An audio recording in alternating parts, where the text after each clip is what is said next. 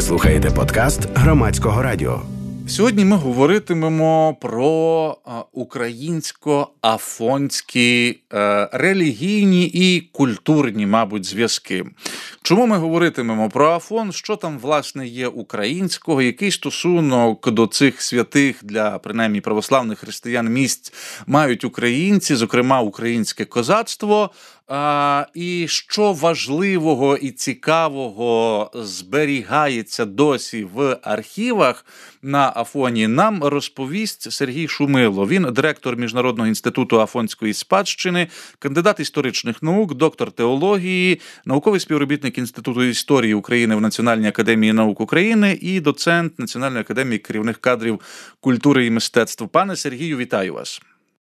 Доброго дня, окрім усього, що я вже назвав, пан Сергій багато років вивчає афонську спадщину, зокрема український її контекст, і буде таким собі нашим гідом, екскурсоводом і дороговказом в цій далекій від України стороні. З одного боку далекий, але з іншого, можливо, протягом програми виявиться, що не аж такий далекий територіально, але не такий далекий за зв'язками певними. Пан Сергій Сергій нещодавно захистив, захищав і захистив дисертацію про розвиток українсько-афонських духовно-культурних зв'язків у 17-му першій третині 19 століття. І я думаю, що власне так за гарячими слідами ми найбільше про цей період і поговоримо.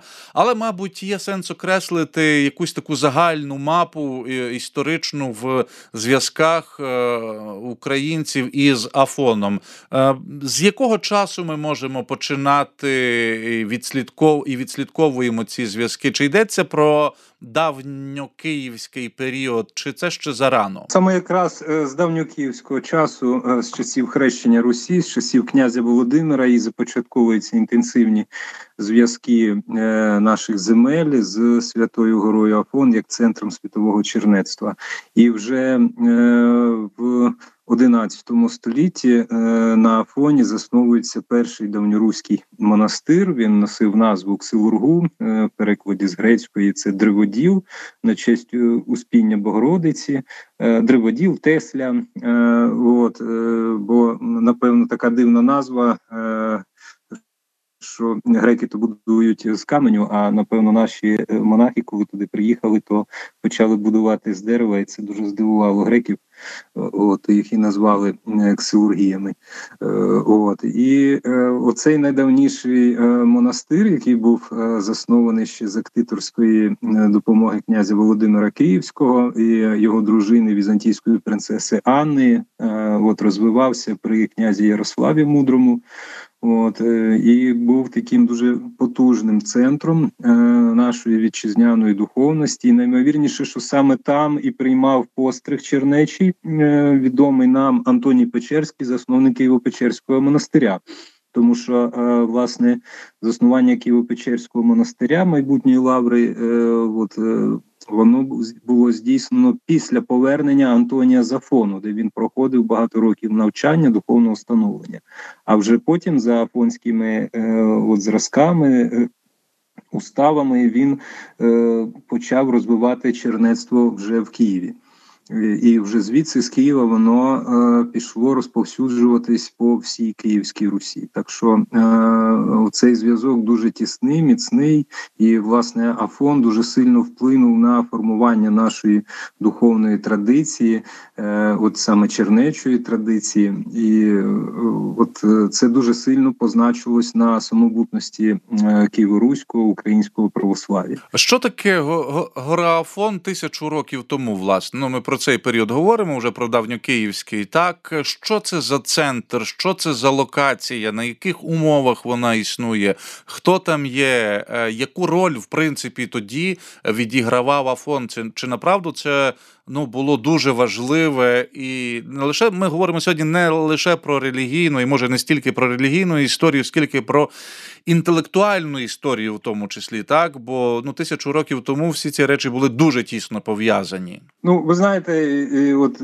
ну може хто не знає, важливо наголосити, що е, от свята гора Афон, вона перше е, розташована на території сучасної Греції, да, в складі Греції, але користується правами автономної Чернечої республіки з своїм урядом, своїми законами. Там от це, якщо хто не знає. А насправді, оце от чернече самоврядування це традиція, яка вже має більш ніж тисячолітню історію, і якраз вона сягає от ще тих часів, коли там ще до того, як там з'явився Антоній Печерський, і перші наші вітчизняні е, послушники.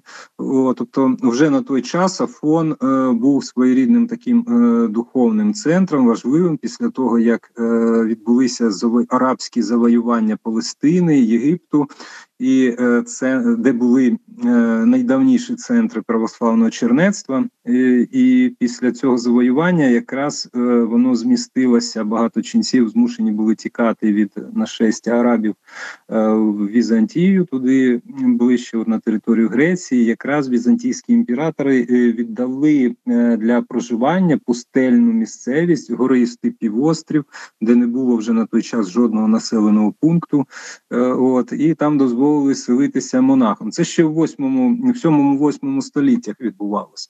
І вже на момент е, хрещення Русі до 10 століття е, фон перетворився на такий дуже потужний центр е, от, християнського чернецтва. Причому там були монастирі не тільки православні, е, точніше, тоді всі були православні, не, тільки східні, але й західні, е, навіть бенедиктинські монастирі з Італії, е, монахи от Західної Європи там засновували. Там був грецький монастир Івірон, е, точніше, грузинський монастир Івірон, там був болгарський монастир Зограф, пізніше виник сербський монастир Хіландар. От чимало грецьких монастирів, там і сирійські були ченці там з інших країн. От з Італії там монастир Амальфіон був. Е, де по західній традиції здійснювались богослужіння, і от е, дуже важливо було, коли е, Русь стверджувалась на міжнародній арені, от і політично, і культурно, і духовно. Дуже важливо було значить, нашій державі отримати там своє, так би мовити, посольство, представництво таке духовне, і саме через це напевно і відбулось заснування першого давньоруського монастиря. Я нагадую, що Сергій Шумило, директор міжнародного інституту Афонської спадщини, є гостем нашої програми. Сьогодні говоримо е, про гору Афон, святу гору для людей, які себе вважають е, християнами, зокрема православними християнами. Е, тут є, звісно, що і такий культурний вимір. Я думаю, ми згодом про нього більше поговоримо.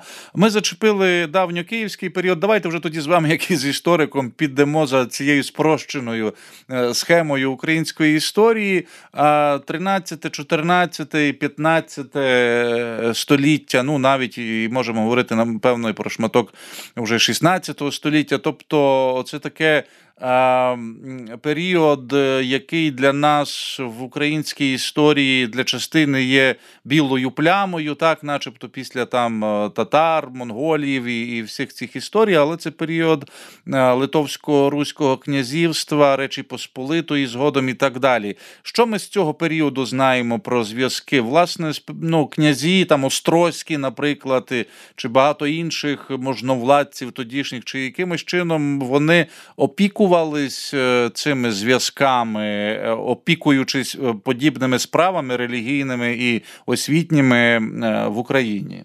Да, насправді е, це якби мало вивчена е, сторінка нашої історії, але попри це е, дійсно ці зв'язки вони не переривались, вони були досить інтенсивні. Там чи саме занепадали, чи саме більш активно розвивались. Ну до монголо-татарського нашестя дуже активно розвивалось в 12 столітті. Вже на Афоні було кілька обителей давньоруських.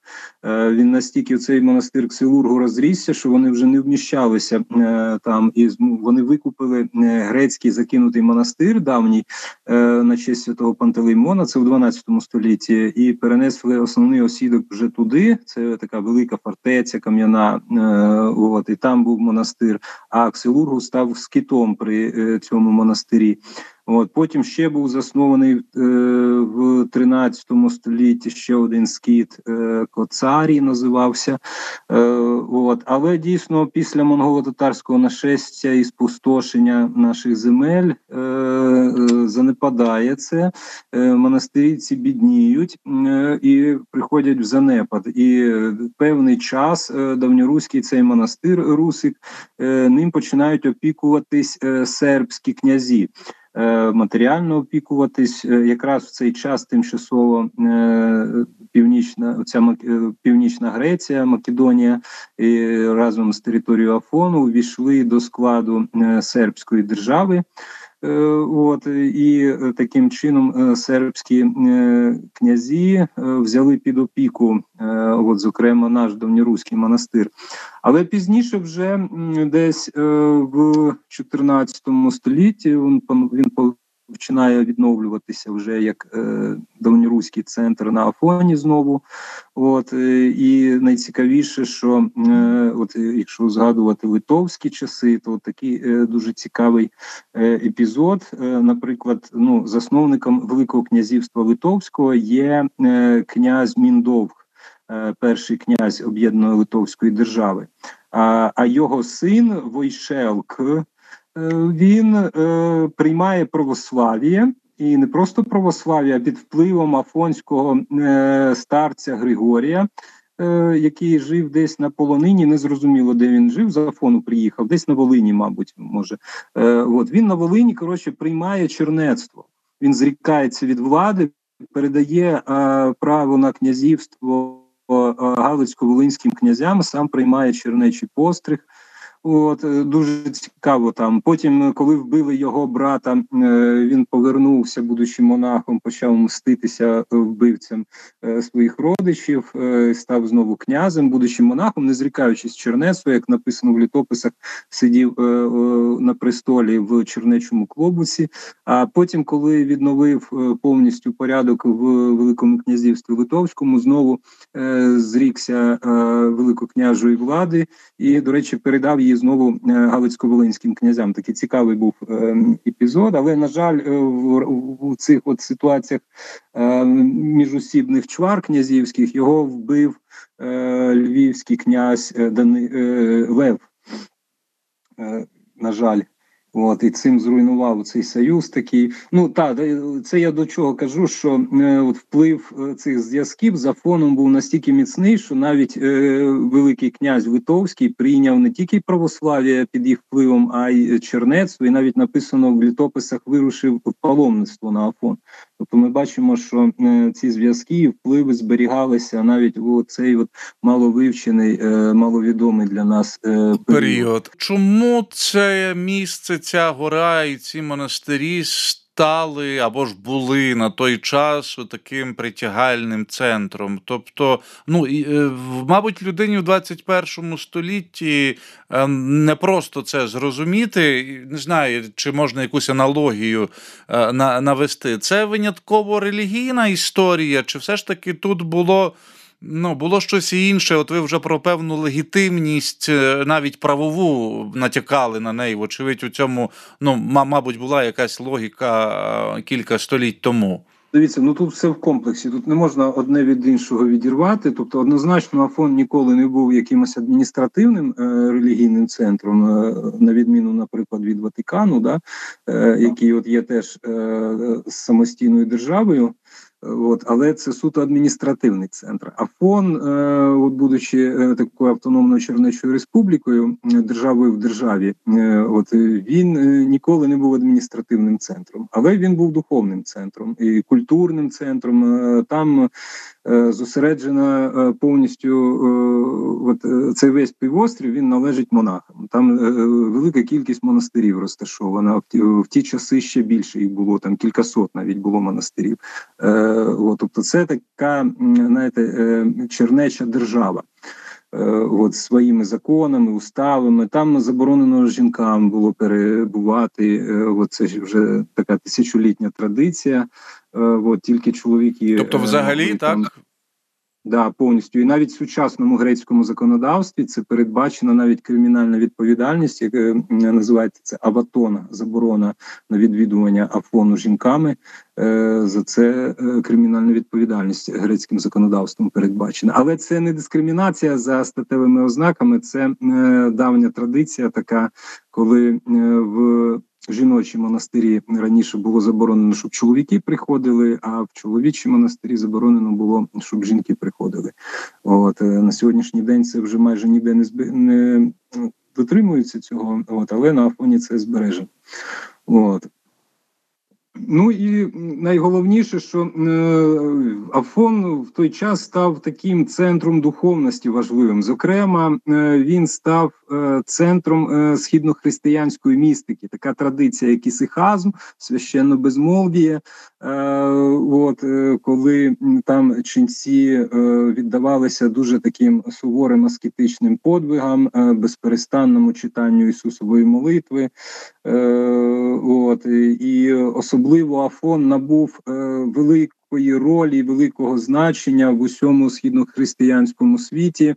Е, От е, якраз в 14 столітті, коли е, відбулися оці сихаські суперечки, і традиція сихазму в православі набула е, як така основна віровизнальна традиція. І е, от якраз е, до речі, щодо зв'язків з Україною, то в цей час київським митрополитом був призначений афонський чернець, е, святитель Кіпріян Цамблак, болгарин за походженням, от який переніс оці найкращі здобутки афонської чернечої традиції, чернечої культури, літератури.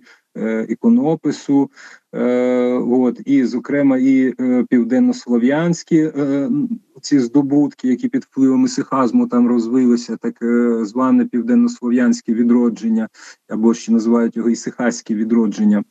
Е, ренесанс такий свого роду східний, от е, і він оці надбання літературні, культурні, богословські. От він переніс це на наш ґрунт і почав тут у нас уже в Україні, в Білорусі, в Московії розповсюджувати. Його за це в Московії кілька разів заарештовували. Е, такий е, князь Дмитрій Донський, знаменитий. Да, от він, е, поки він не помер, Кіпріяна не пускали в Москву. От і ну коротше, от Кіпріан він здійснив дуже великий вплив на розвиток нашої е, Київської церкви. Е, залишив дуже значний такий слід. Це можна сказати такий новий етап, так? В... Да, да, да. Я нагадаю слухачам, що Сергій Шумило є сьогодні моїм співрозмовником. Пан Сергій, кандидат історичних наук і доктор теології, е, дослідник українсько-афонських е, культурних і релігійних зв'язків. І це програма Громадська хвиля на громадському радіо.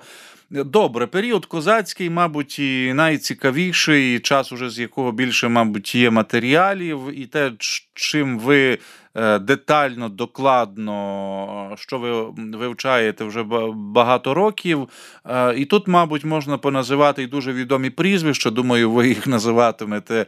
І так само певні, можливо, якісь відомі, не дуже відомі і архівні, щойно відкриті, бо я так стежу, читаю іноді і ваші дописи, в тому числі ви там весь час ділитеся якимось і новими згадками про українську присутність, зокрема, ну цього так званого як ми його можемо назвати козацького періоду, він ширший за поняття Гетьманщини, так, власне, держави з уже половини 17 століття до 18 е, століття, що е, відбувається у козацький період, як козаки пов'язані із Афоном? Нове е, така активізація зв'язків з Афоном відбулася якраз після подій Берестейської унії 1596 року, коли ми знаємо, вся вища ієрархія Київської мітрополії перейшла в унію з Римом.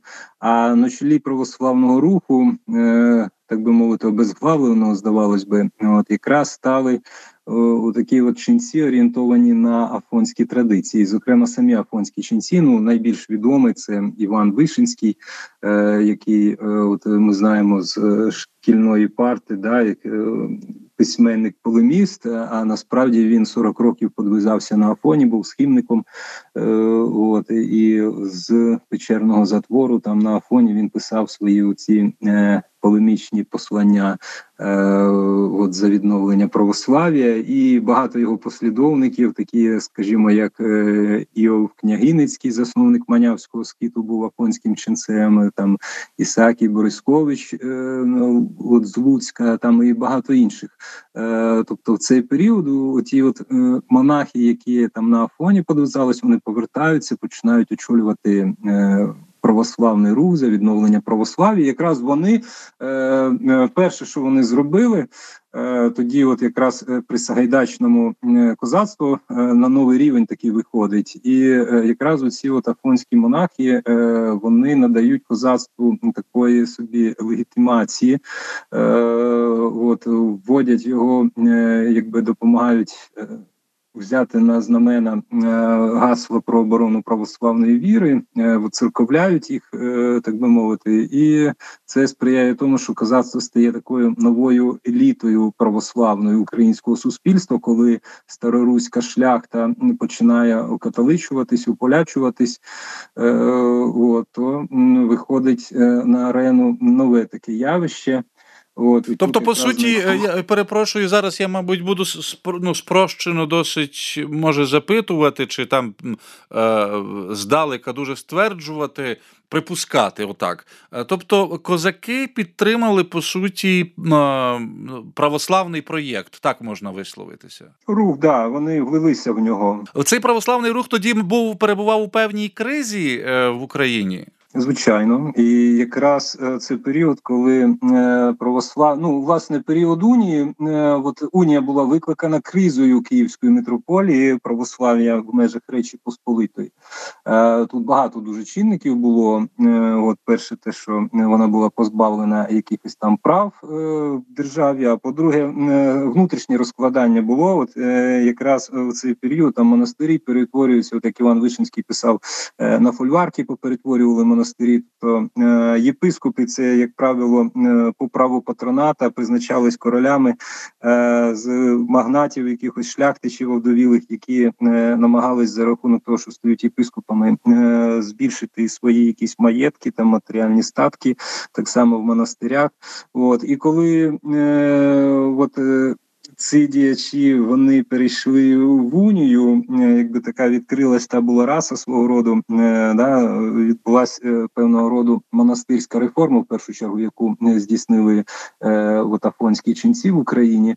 Вони почали відновлювати монастирі вже не як маєтки, такі не як господарські, якісь такі центри, а в першу чергу, от е, за афонськими традиціями, такі осередки е, духовності, аскетизму, і це значною мірою вплинуло потім уже і на козацтво, і на і населення українське.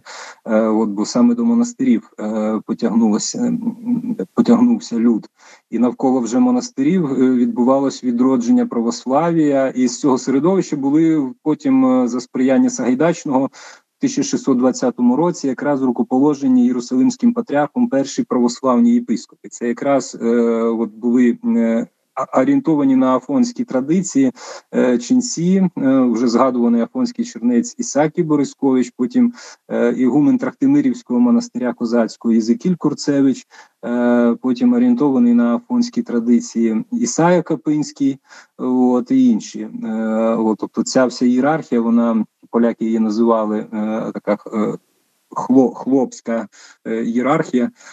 От вона якраз була ближче до народу і орієнтована якраз на ці аскетичні афонські традиції. Пане Сергію, тут маленьке уточнення ще. А в цей час в Московії е, що відбувається? Тобто там, по суті, ж теж є православна церква, так і і там теж відбуваються якісь свої війни за легітимацію, за власне отримання суб'єктності. Це відбувається в різний спосіб, так би мовити, але власне в ці е, там 2-3 століття так так само ці процеси тривають. Да, ну там зовсім інші процеси відбувались. Перше, це тобто я маю на увазі ті процеси, вони не стосуються зараз того, що ми говоримо про Україну конкретно. Ні, я в двох словах поясню. Там перше, ну частково дещо і стосується. Наприклад, там було знищено якраз переслідувалась афонська спадщина. Такий рух був чернечий, як нестяжателі, послідовники афонського ченця Ніла Сорського. Їх при Івані Грозному почали жорстоко переслідувати, і багато з них змушені були тікати якраз на територію Речі Посполитої, Великого князівства Литовського. Зокрема, один з найбільш знаменитих таких подвижників, послідовників Нила Сорського, це старець Артемій Троїцький, ігумен Троїцької лаври. От він якраз проживав десь там в Луцьку, на Волині. Коротше, і от він теж коли переїхав, то значний внесок залишив в наших землях.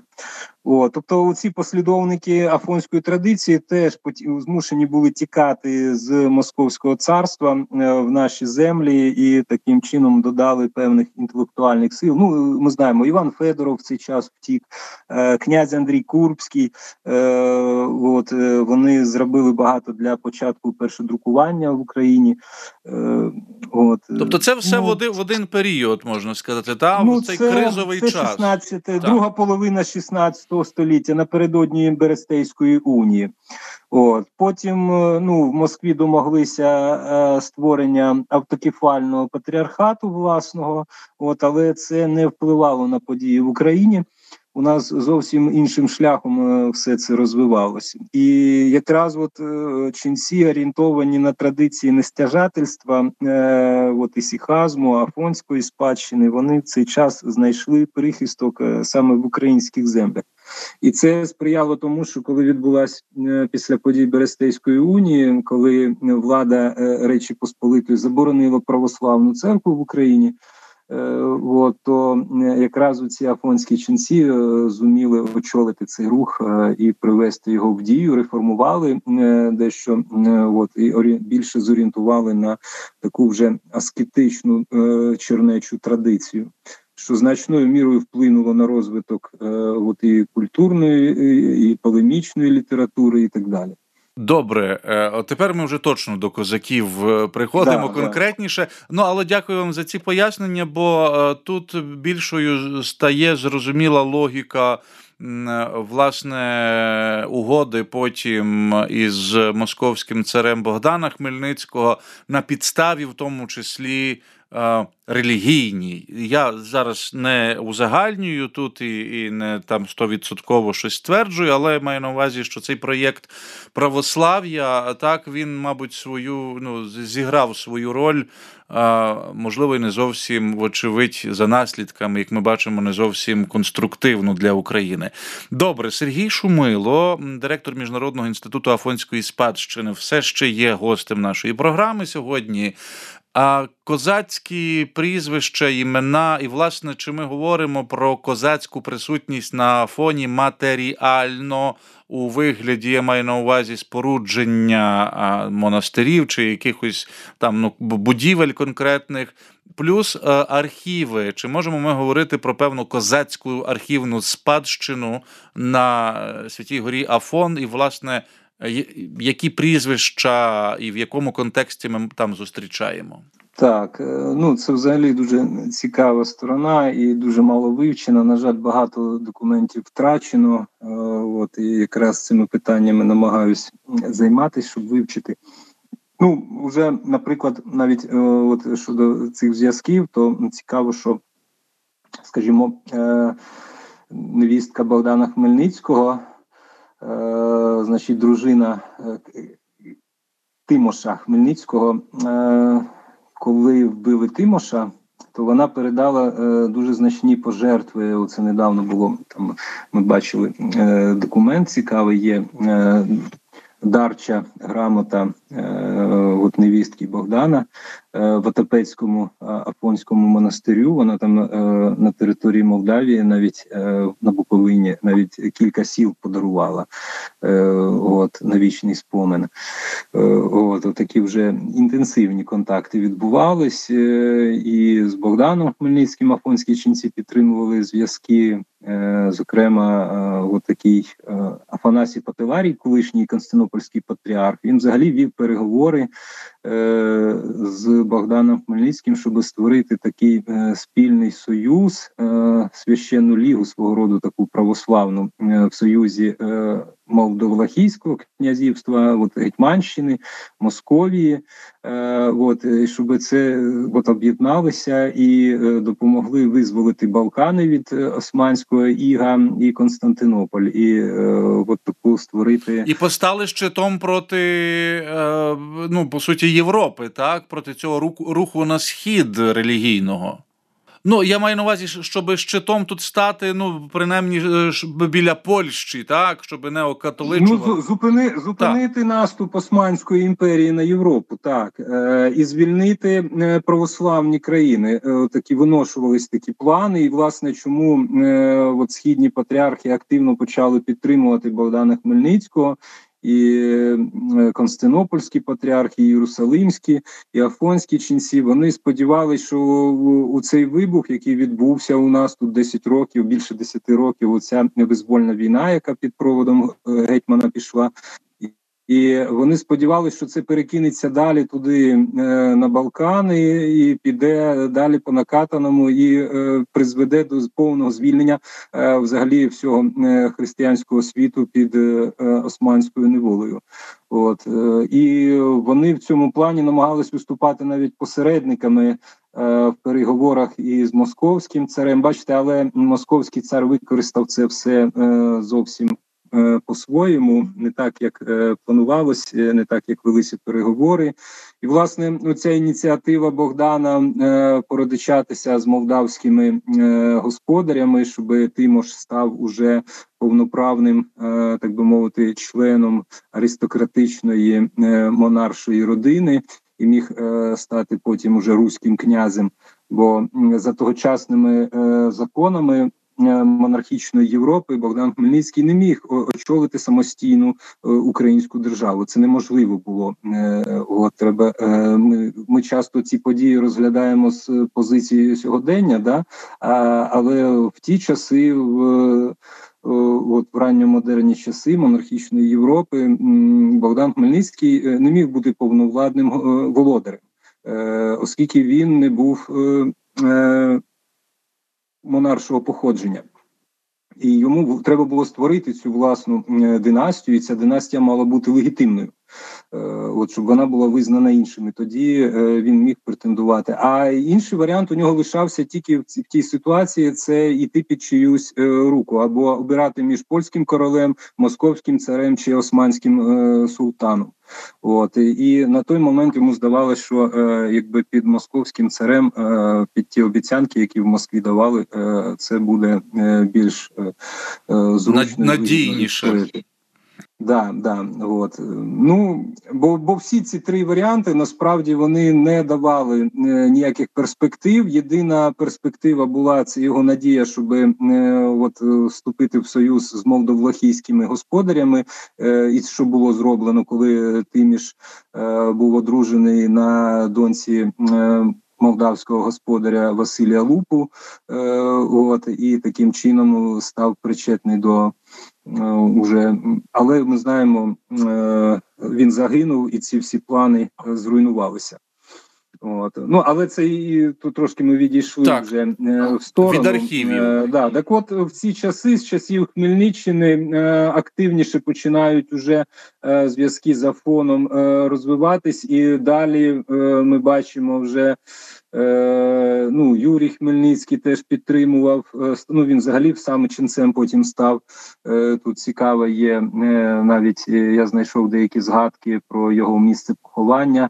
Е, ймовірно, що він навіть на Афонському подвір'ї в Туреччині був Юрась Хмельницький, так? Так, так. Тобто він ну, став ченцем на був.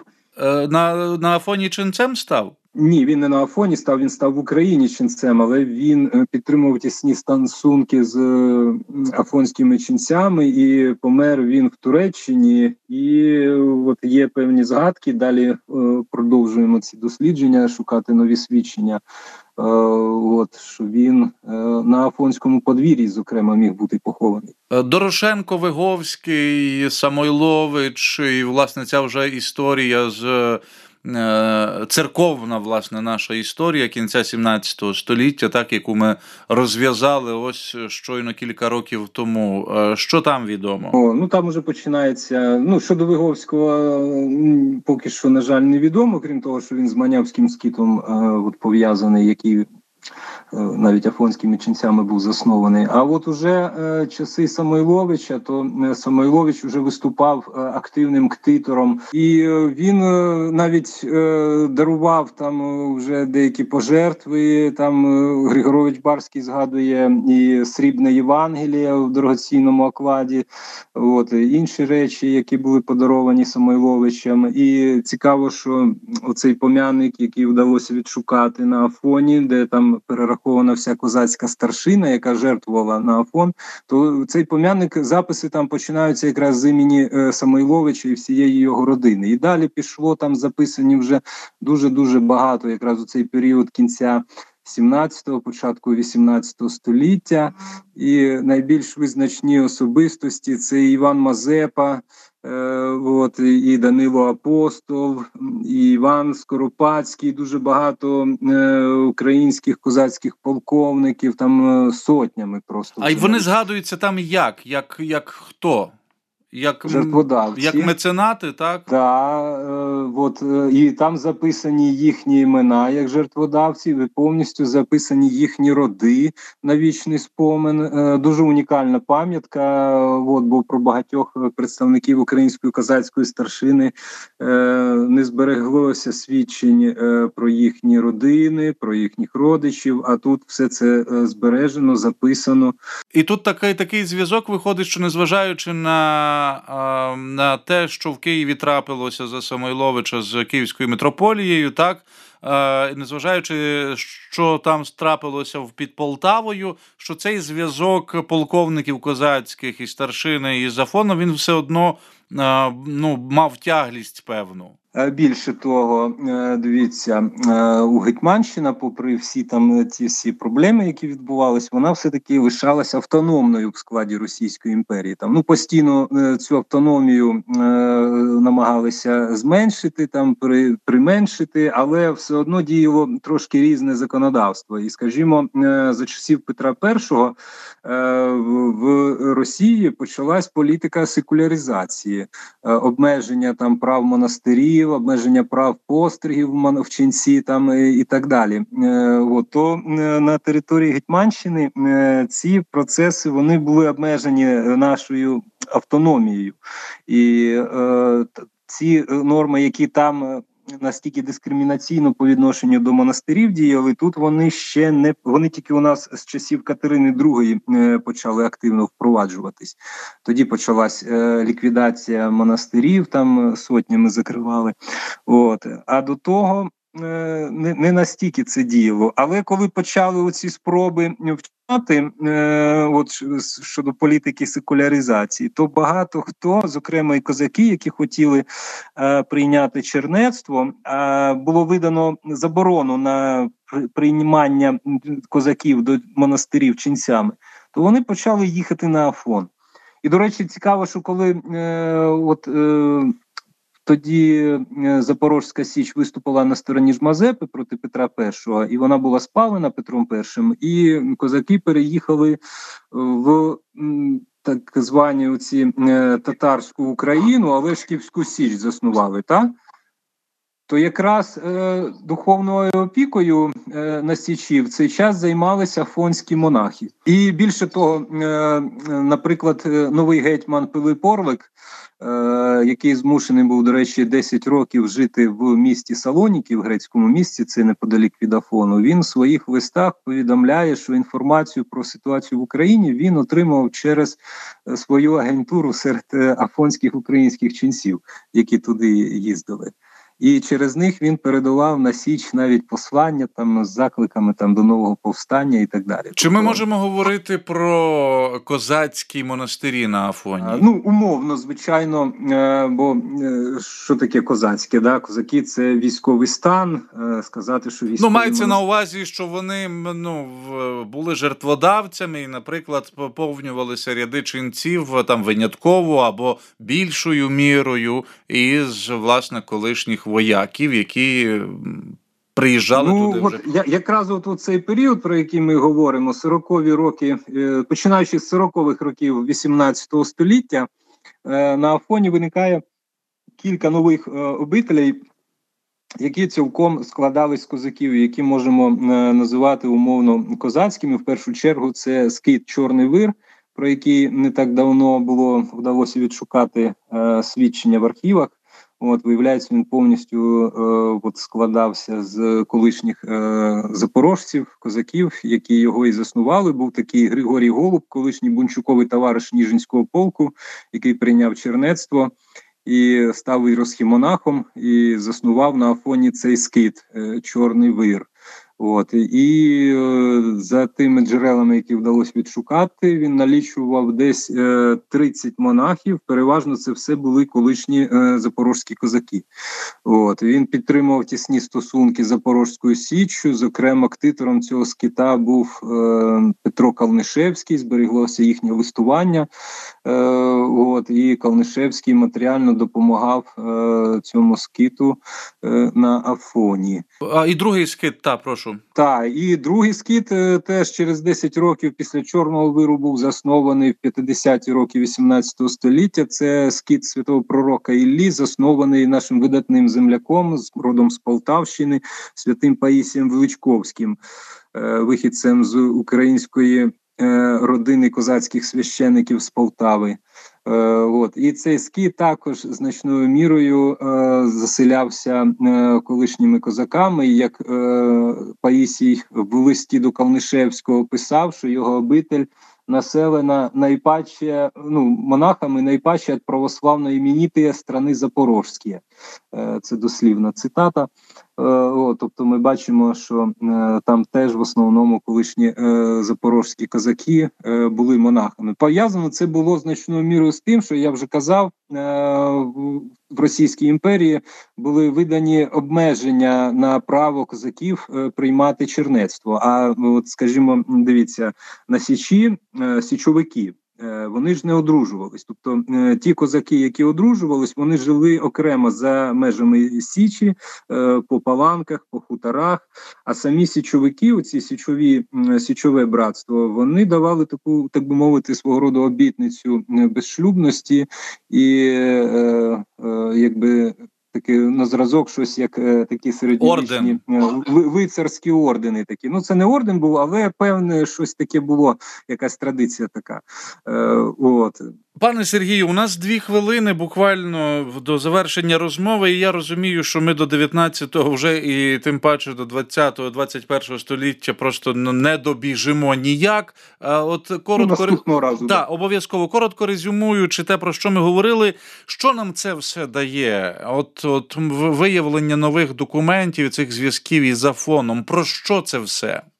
Ну, це наша спадщина, спадщина, яка гриміла на весь світ колись. Е, ми е, мали свої осередки, представництва по всьому світу, мали впливи на розвиток світового християнства, світового чернецтва. Е, от і далеко за межами України, в далекій Греції, у нас є наші святині, які, на жаль, сьогодні стоять занедбаними, закинутими і забутими. От а на відміну від того, що колись наші пращури цим дорожили. Ну так. Що там зараз є із важливого, цінного і такого, що може ще й не відкрити? Тобто для вас там іще багато є роботи і колег ваших? Ну, працюємо. Сподіваюся, що на наш вік ще залишиться. Ну, найбільша моя мрія це відродити, все-таки закинути у цей козацький скит Чорний вир, який стоїть зараз в горах посеред хащів, позаростали, напівзруйнований. От, е, І на жаль, поки що нікому немає діла до того, щоб його відновити. В український слід на фоні зараз він там є якийсь чернечий, зокрема? Ну ченців там багато родом з України, але вони розпорошені. Сьогодні немає е, якогось такого осередку е, єдиного. Є ченці в Пантелеймонівському монастирі родом з України, там їх чимало. Є в інших деяких обителях, е, там в келіях, там розкидано по горах. Так є. Ну але так, щоб централізовано, на жаль, немає. Дякую вам, Сергій Шумило, директор Міжнародного інституту Афонської спадщини, кандидат історичних наук і доктор теології, був сьогодні моїм співрозмовником. Ви слухали подкаст громадського радіо.